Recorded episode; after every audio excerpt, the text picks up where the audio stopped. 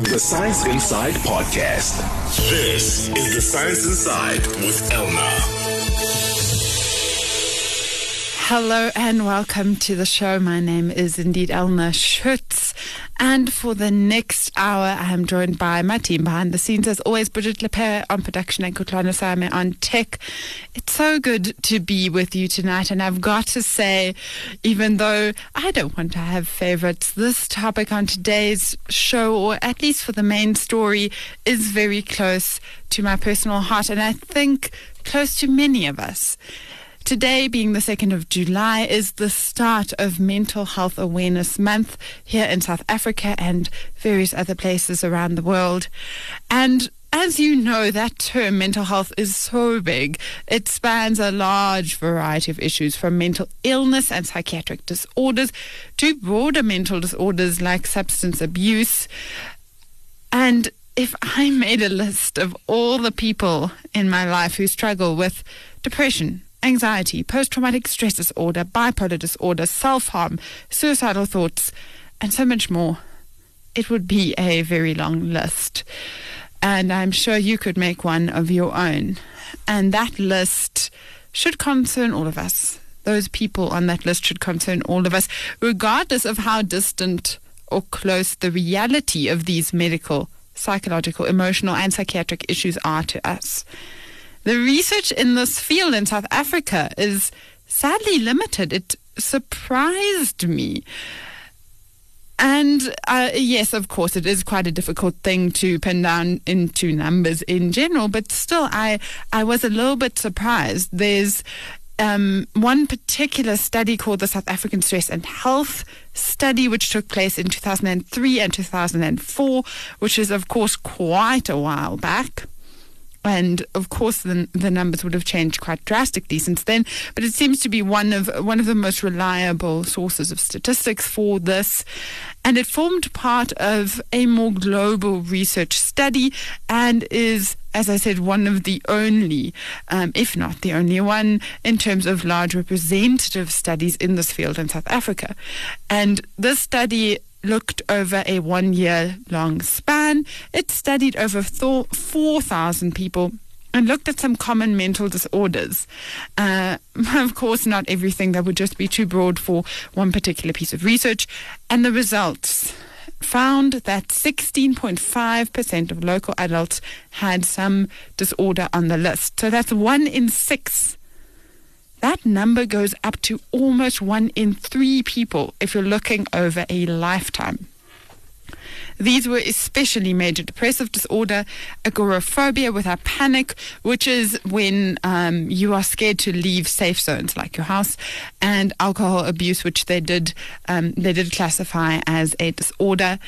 And again, these are things that a lot of us are familiar with. But it's not just an issue. So I am very happy that we are making time on the show today to really stop and take this seriously, not just as medicine and science, even though we are looking at it from that lens also, but as something that is close to us. So in our main interview today, we speak to a psychologist about how we relate to mental health and how this affects our relationships.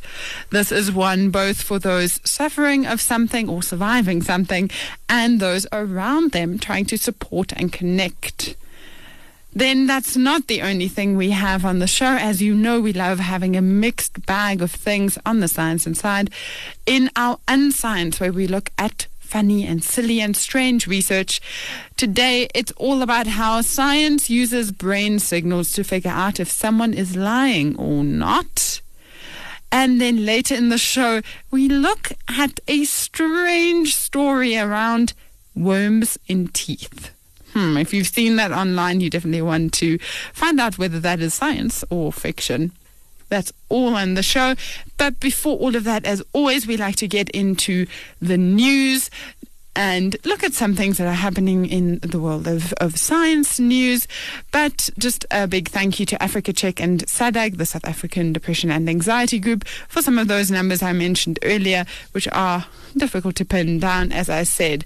But for you, I would love to hear your stories, especially today, celebrating or rather commemorating Mental Health Awareness Month here Tell us what you have experienced, whether it is within yourself or with people in your life, and ask us questions. We have experts that would love to tell you more. So what you can do is find us as VowFM or on Twitter as well as Facebook, VowFM, #ScienceInside, really simple.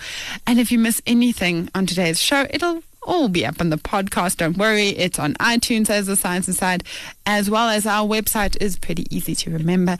It's wits.journalism.co.za/science.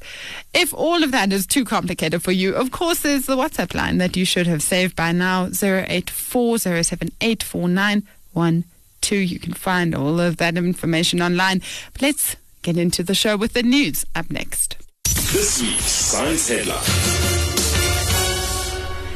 As always, we are joined by Bridget LePere, our producer in studio, just to chat through some of the things that are happening in the world of science. And you have some slightly shocking statistics for us today, Bridget. I sure do. How are you, Elna? I'm really good. Let's get into it. Yes, it is said in this study that air pollution is responsible for over 3 million new diabetes cases in a year. So this year would be 2016. Okay. I thought the main cause for lifestyle diabetes was lifestyle. So chocolate, food, no? No, not according to the study. They say small particle air pollution is linked to increased risk of many chronic diseases. More than 90% of air pollution-related deaths happen in Asia and Africa, but cities in the Americas, Europe, and Eastern Mediterranean also have air pollution levels that are far beyond what the World Health Organization deems healthy. And in the study, which was presented by the Assistant Professor of Medicine, Dr. Ziyad Al-Ali at Washington University, he says the risk of diabetes increased at air pollution levels which were well below Environmental Protection Agency's standards. Okay, just clarify a little bit. You used a term there, small particle air pollution. I thought air pollution is air pollution. Not according to this. Particulate air pollution is made up of microscopic pieces of dust, dirt, smoke, and soot mixed with liquid droplets. The finest particles regulated by the EPA are 2.5 micrometers, while in layman's terms, these particles are 30 times smaller than a strand of hair, which is 70 micrometers. The danger with these particles is that anything smaller than 10 micrometers does not only enter our lungs, but it also passes into the bloodstream. Oh, wow. And there it is carried to various organs and begins a chronic inflammatory reaction thought to lead to many of the chronic diseases such as asthma, lung cancer, heart disease, stroke, diabetes, and many others. And these particulates are largely created by manufacturing power plants, agriculture, and motor vehicle traffic.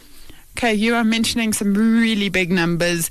3 million people is a lot, but over how much time is this? Is it in total? Is it over 1 year? Well, as you would know, many of these studies are carried out overseas, but in the United States, air pollution was linked to 150 new cases of diabetes per year. So in 2016 alone, the study found that air pollution contributed to over 3.2 new diabetes cases around the world. And in total, just over 4 million deaths were attributed to air pollution, according to the World Health Organization. Okay, so how were they able to find these numbers? Sure, diabetes numbers I can understand, but diabetes specifically linked to air pollution? Well, researchers gathered data on 1.7 million U.S. veterans with no history of diabetes who had been closely monitored for an average of 8.5 years or so. They controlled all the variables known to cause diabetes. They also ran a series of statistical models comparing the veterans' levels of diabetes to pollution levels documented by the EPA and NASA. So veterans who are exposed to air pollution between 5 to 10 micrograms per cubic meter of air, which is less than the EPA's prescribed 12 milligrams safety level. So they also found that 21% of them had developed diabetes. The study also shows that being exposed to higher levels of between 11.9 to 13.6 micrograms created a greater risk, indicating that 24% of them had developed diabetes.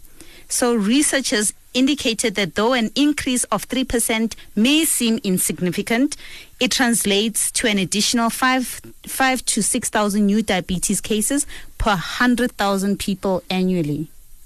Wow, and it's quite shocking that there's such a big effect despite these levels being below the recommended amount. So maybe they should be looking at their regulations a little bit closer also, just to take this into account more. But something I'm sure all of us want to know is which cities are affected by this especially. The study has pointed out that it is difficult to rank cities because the data was collected from various sources.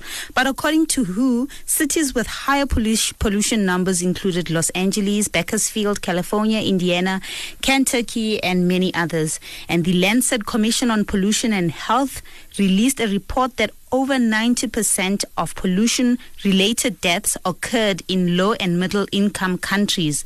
And among those hardest hit were the minorities, the poor, with children being the most vulnerable group, even with exposures to low dose of air pollution. So air pollution was responsible for 9 million premature deaths worldwide in 2015. This is 15 times more deaths than all wars, violence combined, and 3 times more than malaria, TB, and AIDS combined. Okay, that's shocking, to say the least, but if the first world countries are more polluted, what causes third world countries or other countries to face the same challenges? Well, poorer countries have fewer resources, and they also tend to be very relaxed when it comes to clean air policies. These were countries such as China, India and its neighbors, Pakistan and Bangladesh. They faced a higher diabetes pollution risk, while healthier countries such as France, Finland and Iceland faced a low risk because of the very strict clean air policies and regulations. And African nations of Nigeria, the DRC, Ethiopia and Tanzania are among those countries bearing the heaviest burden of air pollution.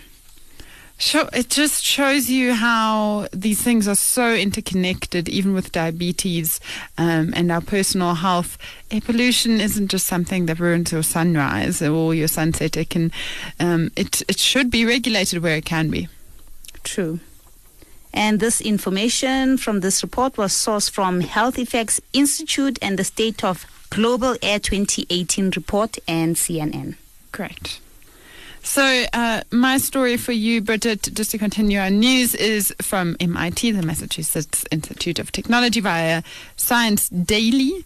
And even in Joburg, it gets a little bit rainy. So, Bridget, do you have that good waterproof coat? You mean like a raincoat? Yeah.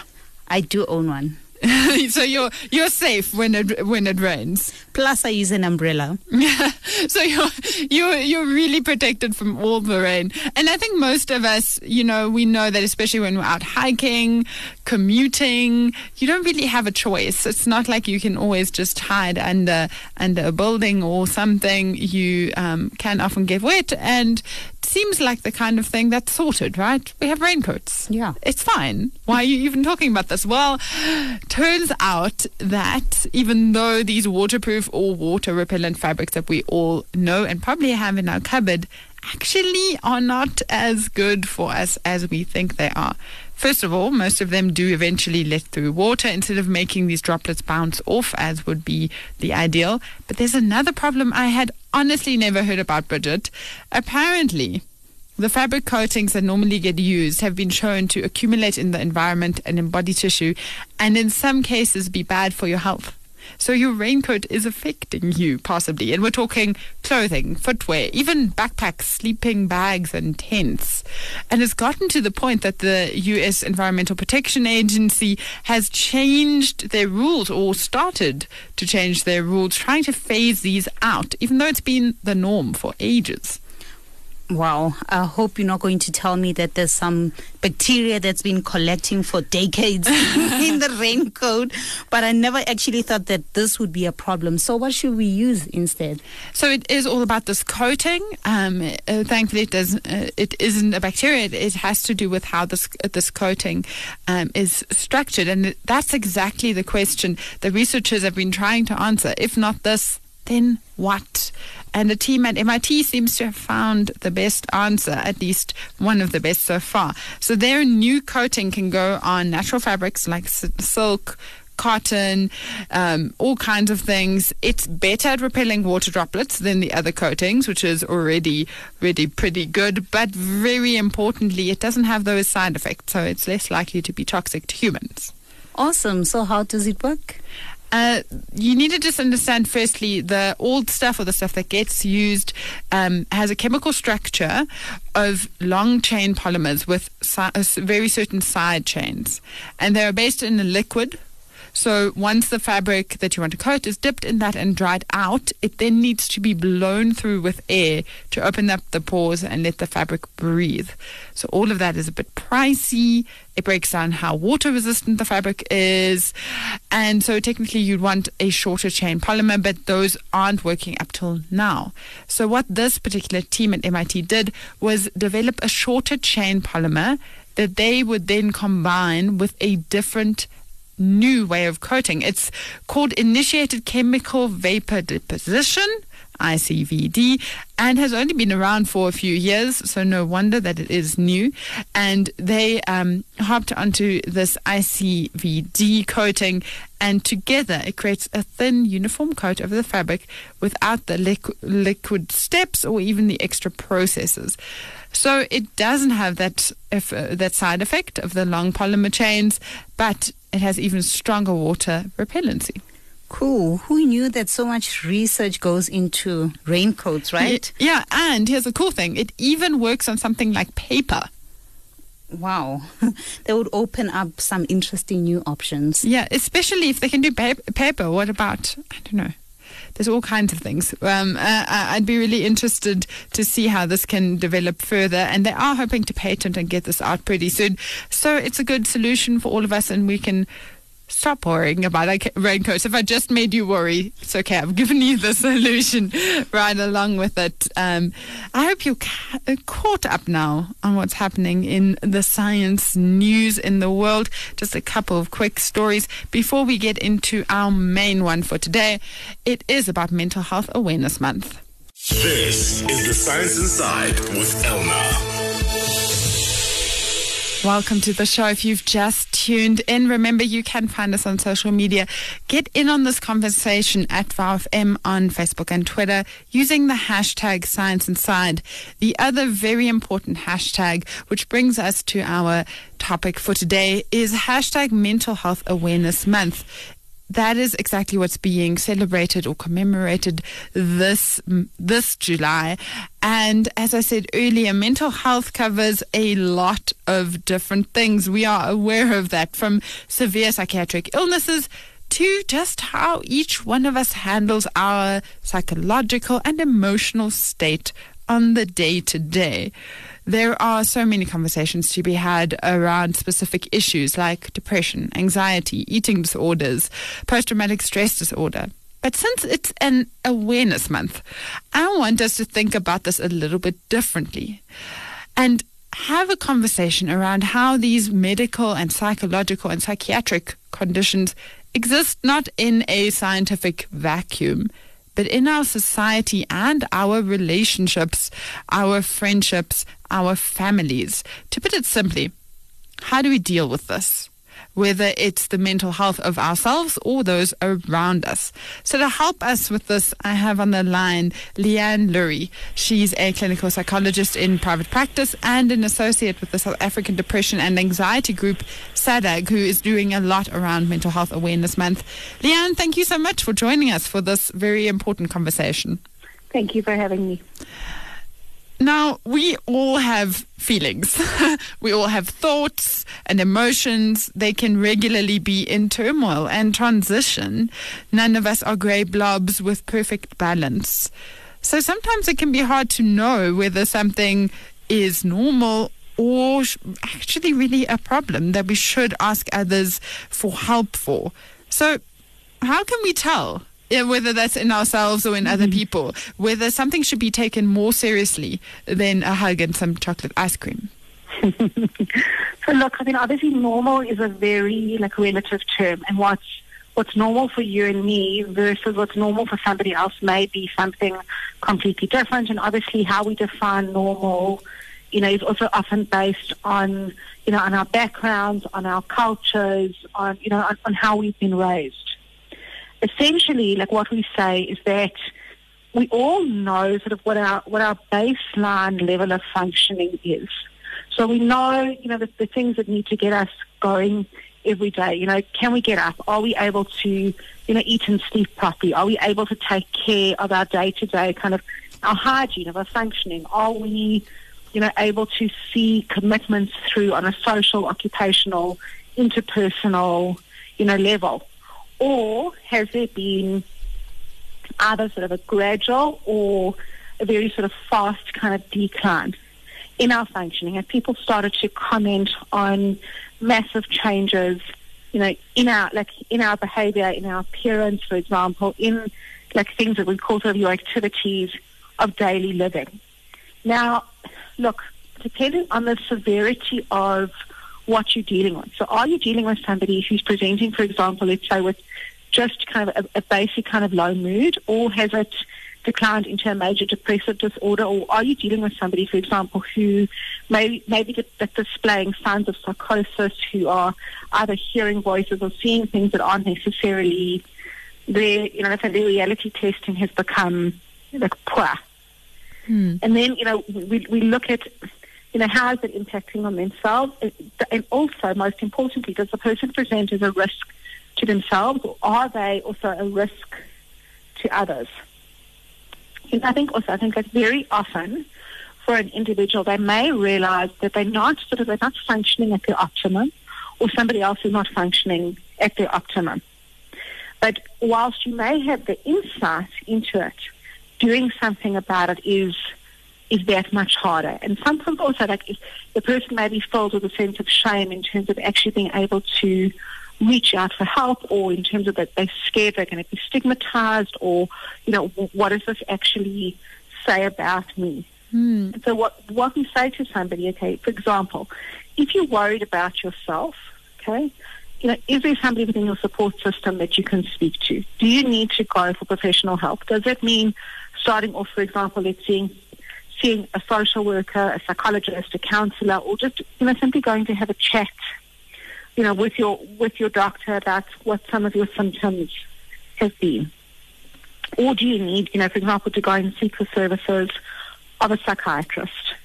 Okay, in terms of reaching out to somebody else, again, you have to look at the severity of what you're dealing with.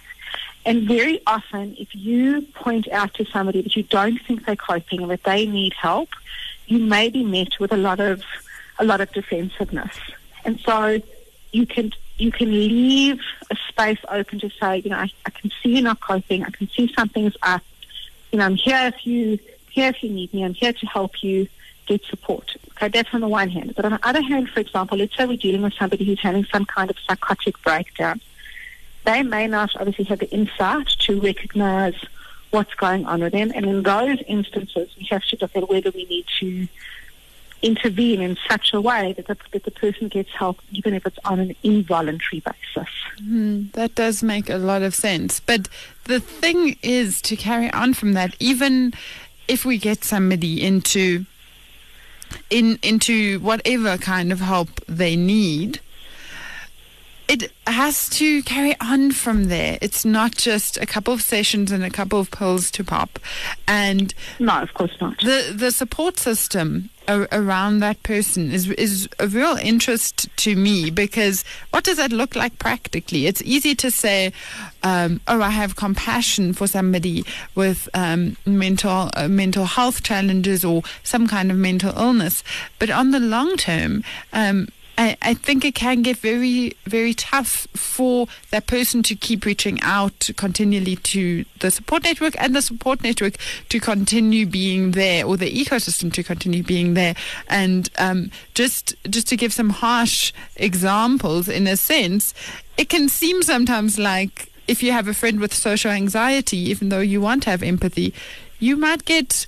you might get sick of the fact that they never want to see you or have fun, or, the highs and lows of bipolar disorder could really strain constant relationships. How does one handle, how does that practical support system look like? So look, I think on the first level, I think the individual has to educate themselves and empower themselves on the nature of the condition that they are dealing with. Because once they have that information in their hands, they can also position themselves better with whatever support system they have, in terms of actually like explaining the symptoms, explaining some of the behaviors that other people may see. And to also, to say to your support system, if you see me doing, let's say, X, Y, and Z, let's talk about somebody, for example, who's got a bipolar mood disorder, okay, and who may manifest, let's say, like manic symptoms. So they can say, right, if you see that I'm not sleeping, that my thoughts are running away, that my speech is pressured, for example, that I'm feeling invincible, please understand this is not something that's in my control. It's not something I'm doing on purpose. These are my warning signs, and at that point I'm giving you permission, to get me help. Mm. Okay? Yes, you raise a very important point that I think that, people that have not been through, some kind of psychological or psychiatric distress, or people that are just, themselves have compassion fatigue and burnout from caring for, people that have not been well. They're not always going to be empathic. They may also, present almost as quite insensitive to the individual. And so what we also say is that you also have to learn to build community and build support outside of your family, for example, outside of your friends.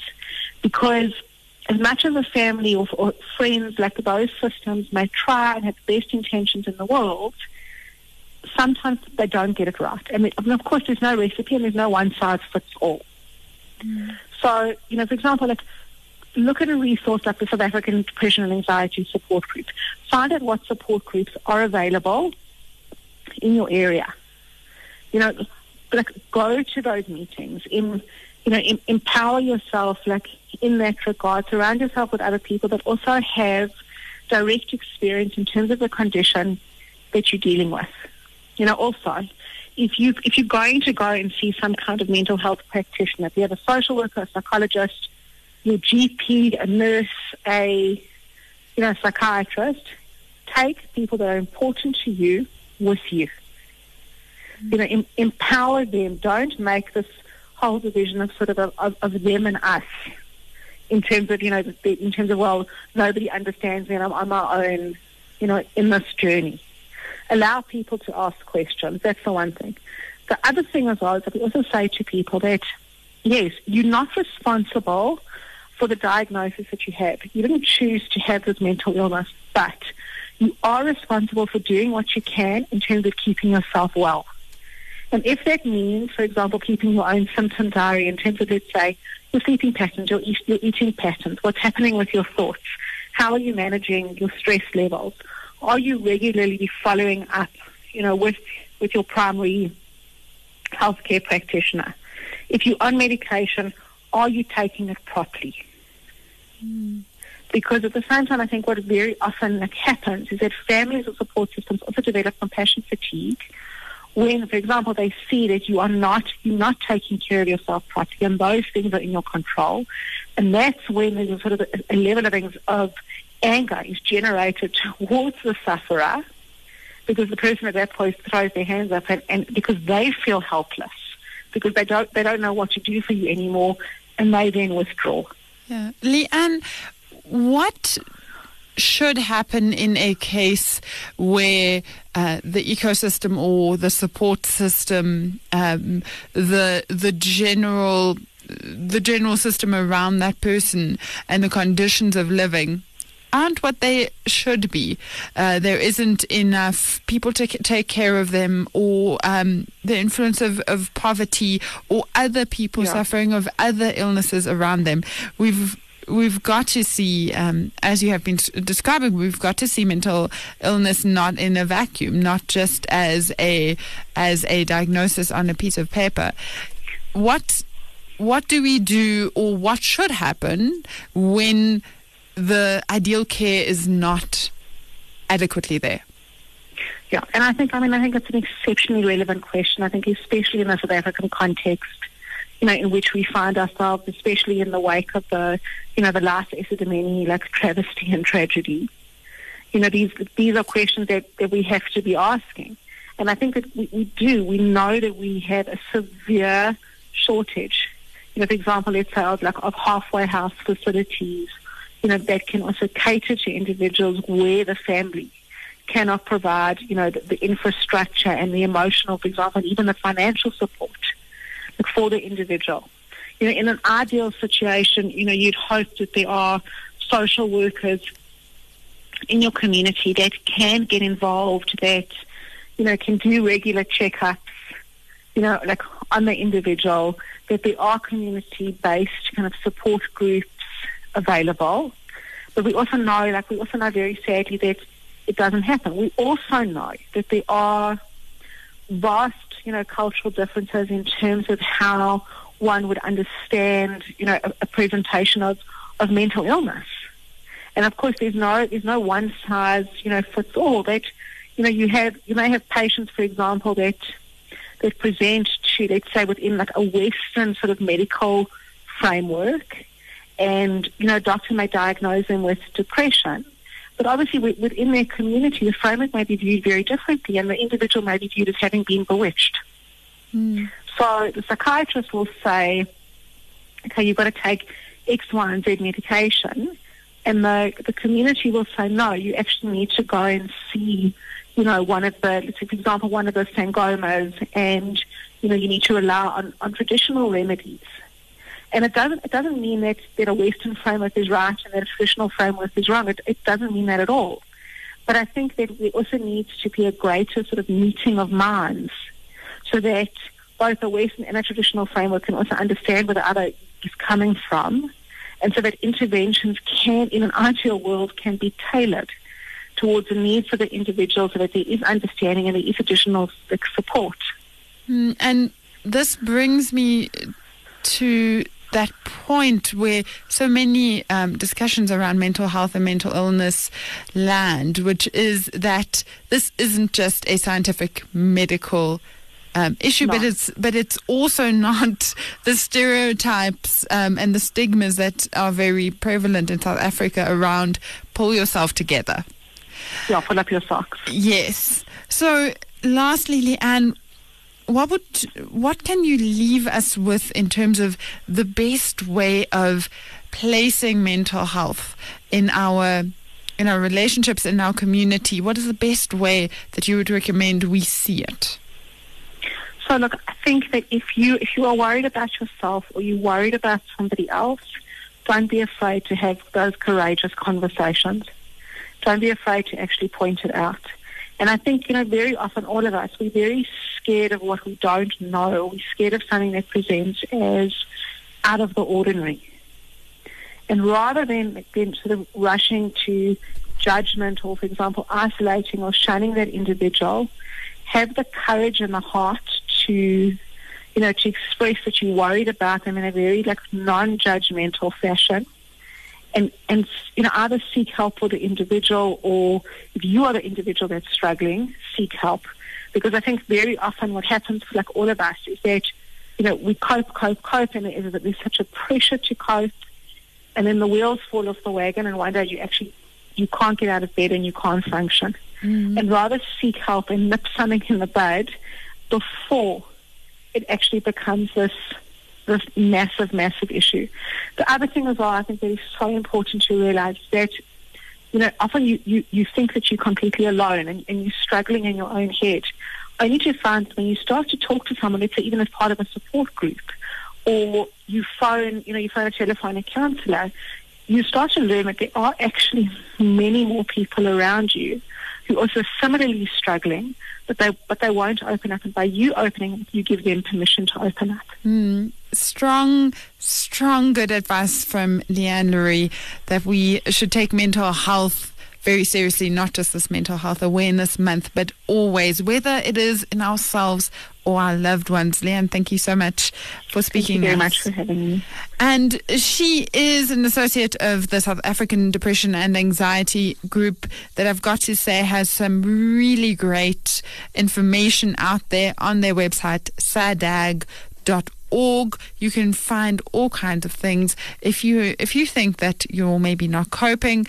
They also have support groups, but something that I especially like, especially for people who are busy, for students, for people who think, oh, Elna, you've said great things, but I don't think I can walk into a counselor's office. I don't think I can do that for whatever reason. What I love is that they have these cool mental health lines, helplines, where you can sit in a corner, in your room, in the quiet, call someone. Nobody has to know that you're reaching out, and somebody can really help you. So I'm going to give you some of those numbers. You can also find them online. The mental health line at SADAG is 011 234 4837, but the one I really want you to remember, the 24-hour helpline, is 0800 12 1314. 0800 12 1314. Go and save it into your phone right now. You never know when you're just going to need a chat or when you're in serious trouble. Here on the Science Inside, we really do love talking about mental health and making it a wider conversation, not just around the medical aspect, but the very real social and emotional aspects around it. Do keep listening, because after the break, it is Unscience. Stay curious. Stay informed. Stay on the Science Inside. You're listening to the Science Inside, bringing you science around major news events. By now, you probably know how it goes on this show. In the middle of everything, we take a little bit of a break. It's still science, but it gets a little bit strange or funny, because there are funny sides to science, and I do really enjoy talking about them, but it can also get very relevant to our lives. It's called Unscience. We look at the weird and wonderful side of what scientists spend a lot of time and effort and even money on. Today's Unscience was produced by Bridget LePere and comes from Science Daily and Slate. Let's get into it. Unusual, unlikely, Unscience. Bridget LePere is with us back in studio, our producer. What have you got for us? Well, today we are going to be talking about, you guessed it, imagine a world where deception is a thing of the past, where we could use science to solve mysteries and figure out whether a person is lying or not. Okay, that would be terrific, of course, for a lot of people, at least not people who lie very often, if I had that kind of tech. But we do have that tech. Bridget, don't you remember we actually covered polygraphs a little while ago? I do remember. I am very much aware of that. But what I'm talking about right now ventures into neurosciences, where science uses a person's brain signals to figure out if someone is lying or not. And this brings me to a study that is looking at neurolaw. And they are looking at the ethical implications and what should in the case where a person is unwilling to testify or to give evidence. So if their brain is actually admitting to guilt. Okay. Explain to us more how this works and how it's different to polygraphs. Well, unlike polygraphs, which use different parts of the body, such as looking at things like twitching and accelerated heart rate and all those other intricate details, brain science, through the use of fMRI, monitors and tracks flashings of light in different parts of the brain depending on whether the person is lying or not.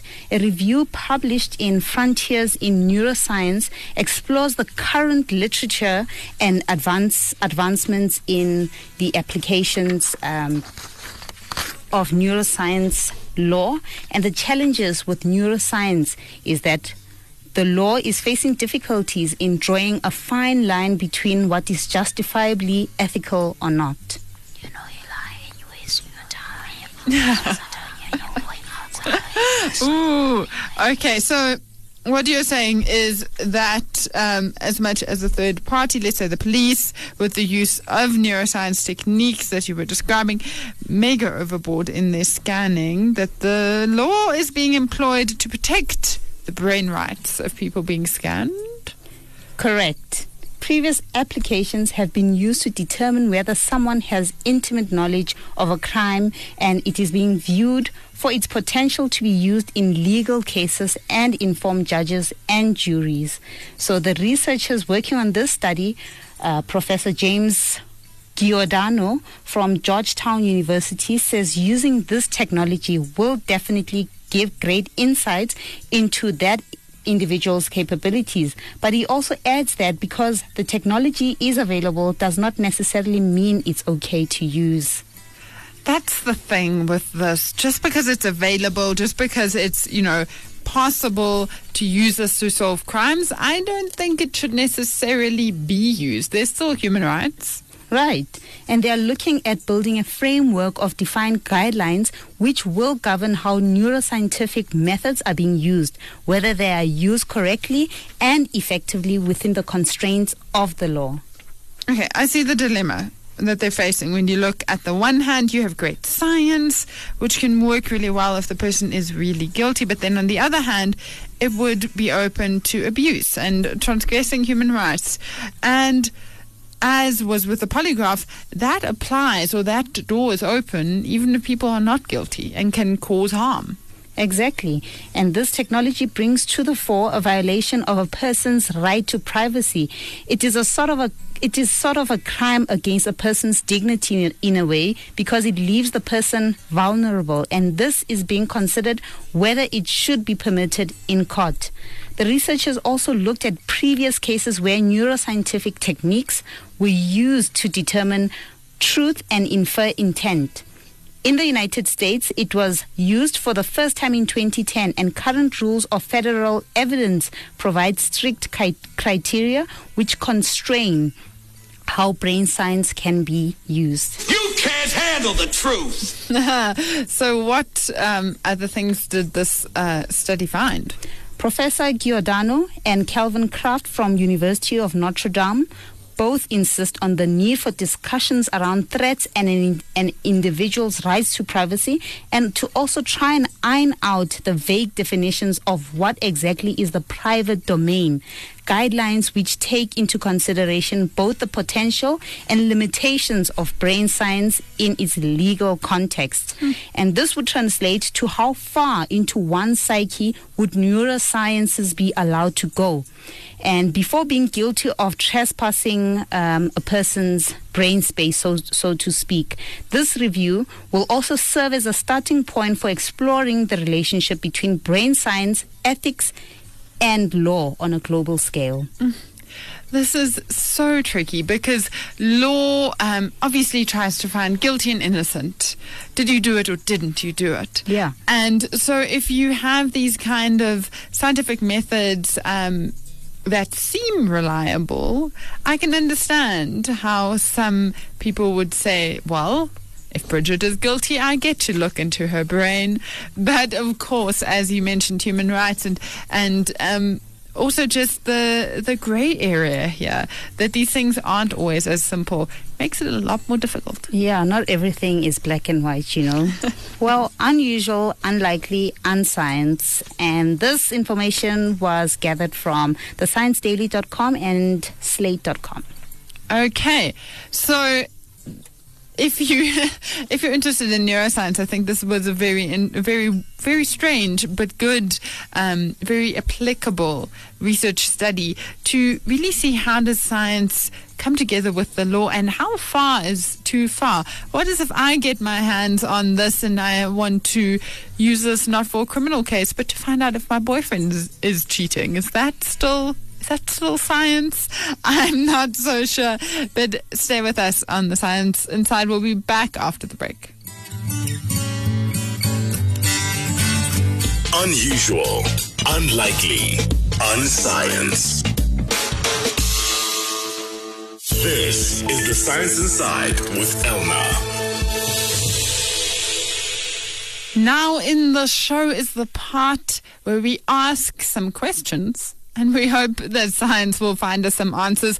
Sometimes it is pretty clear. It's a yes or no. It's science or it's fiction. It's a myth or it's a myth bust. And a lot of the time, even science can't give you such simple answers for life, unfortunately. But that's what we love to do, and we always learn something. Today, the notion that worms are the cause behind toothaches has been something that has been passed on from one generation to the next in certain cultures. But do we still believe these tales even in the modern age of technology? While on a visit to the doctor, I recently overheard women talking about various remedies for toothaches. You might have heard stories like this before. And there's a use of an indigenous plant called kochut that you might have heard about. Is also called Sceletium tortuosum, which is a succulent plant commonly found in South Africa in the Western Cape region. It is also known as Kanna, Chana, as I said, kochut, which literally means chewable things or something to chew. And these ladies or these people that believe in this usually say that a traditional healer who uses herbs to extract worms from teeth, that is how these herbs get used. They extract worms from your teeth. And apparently, these traditional healers then burn indigenous herbs, place the ashes on a stick, and place the stick with these herbs into a person's mouth. And then apparently this smoke from the herb kills the worms that exist there, and then they come out. So once the extracting of the worms is over, the person spits it into a container and the traditional healer shows them the worms. So this is a story that's making the rounds. So as per usual, we thought let's take it into our stride. Let's find out if there is some science behind these practices. We spoke to a dentist who runs his practice in Springs, Dr. Yashken Lindy. No, most certainly not. There's no worms per se that exist in teeth. There are microbials that exist in the mouth. It's in the form of bacteria, and that can be present in the tooth. But they are such minute microscopic scale that they're not visible to the naked eye. So if the traditional healers are saying that they can see the worms actually coming out, then that is false. Although, mind you, I have seen a video whereby there have been maggots which have exuded from a specific wound in the buccal surface, which is the cheek side of a patient's mouth, but that was due to unforeseen circumstances of the patient having extremely bad hygiene. And obviously, there have been, other facets of larvae that was laid into this wound site. But as for toothache per se, there's no such thing as worms in the tooth. There's bacteria that causes inflammation within the tooth, but definitely not worms in the tooth, no. Modern technology, through the invention of the microscope, has made it possible to examine the tooth pulp very closely. And scientists have discovered that teeth contain hollow tubes located in the dentin of the teeth, according to the American Dental Association. So diseased teeth can give off a worm-like appearance. So just going on to further find out, is it possible that brake fluid can actually soothe toothaches? It's definitely not advisable and it's definitely not healthy. In fact, it's contraindicatory because what breakthrough it does, and not just breakthrough, I've heard this myth across many a tradition. Some people use brake fluid, some people use paraffin, some people use even clove oil in its essence. That does remove pain, and it does not remove, but reduce the pain. But essentially what it's doing is it's just masking the symptoms. And masking the symptom means reducing the pain, but not removing the cause. The cause is still there. So essentially what it's doing is, if you can imagine, you have a broken arm. If you don't cast that broken arm and put it into something that will immobilize it, you will still continue using that broken arm and it will cause more damage for the arm per se. But if you use something like paraffin or brake fluid and stuff, it's going to mask the symptom, whereby it reduces the pain by blocking the tubules or by rendering the site parasthetic, which is a little bit of, no feeling in there. But essentially, you're going to be biting, you're going to be chewing, you're going to be carrying on using the site, which will cause more damage. And that is a primary direct cause of damage, but the indirect cause of damage would be that the brake fluid contained chemicals, it contains acids, it contains all of these variables that can cause soft tissue damage. So essentially, it's going to be doing more harm than it is doing any positive, which is to remove the pain. Because remember, pain is just a symptom of a greater problem that exists. So while bodies are telling us there's something wrong, they're sorted out. That's why we have pain. So essentially, the cause must be removed and definitely not masked by brake fluid or anything else. Modern dentistry has proven that most toothaches are caused by dental problems resulting from tooth decay, plaque, and tartar. Plaque develops when bacteria builds up on the surface of the teeth and irritates the gum tissue and accumulates on the enamel. And this causes cavities that may expose the sensitive tooth pulp. Gum disease, as you may know from your dentist, is also a leading cause of dental disease. So poor oral hygiene is the primary cause of gum disease. In particular, in the following, Dr. Lindy gives advice on what a healthy oral health routine and plan looks like. As with our country, and we've got a lot of pre-existing conditions and a lot of systemic problems, the best thing that one can do to assist toothache and pain is prevention. So that's from a young age. People should be regularly going for the dentist for checkup and for cleanings and polishings and for fillings and all of the minor things, so that it doesn't get to a stage whereby there's decay and then there's pain and there's subsequent removal and then there's replacement. Because as you go higher onto these levels of treatment plans, things also get much more expensive. And that is why they say healthcare isn't expensive. It's neglect that is the expense. So there needs to be prevention. If pain exists for unforeseeable circumstances such as trauma or anything else on that spectrum, then patients should also seek professional advice. Professional advice is the only way that there can be relief of pain and removal of the cause, as I said.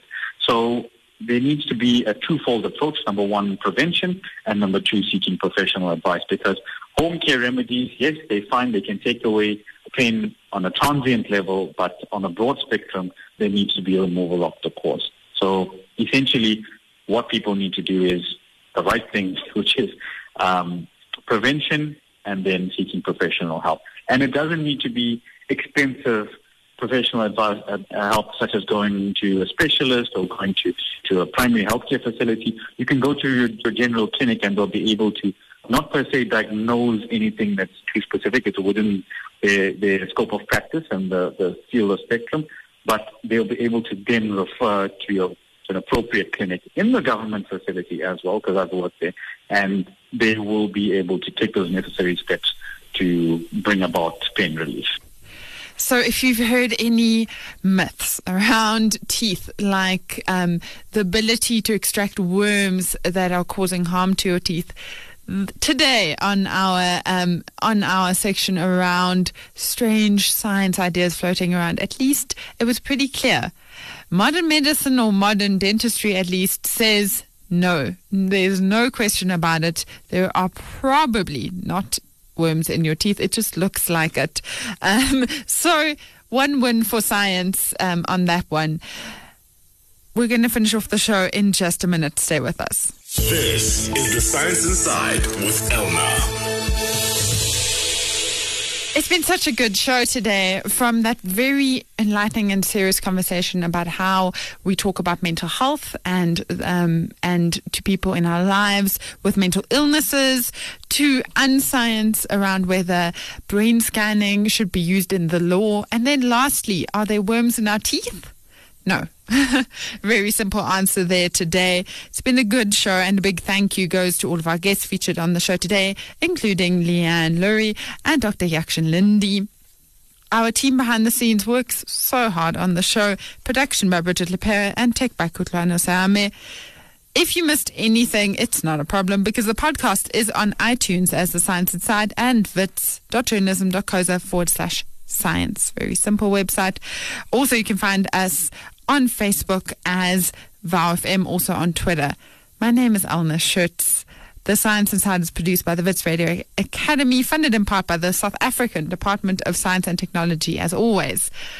I'll be back with you next week.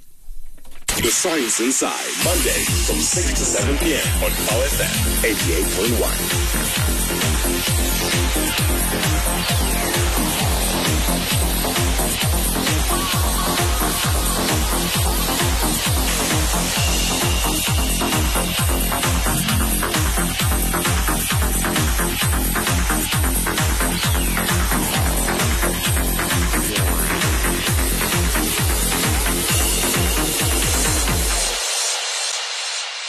The Science Inside Podcast.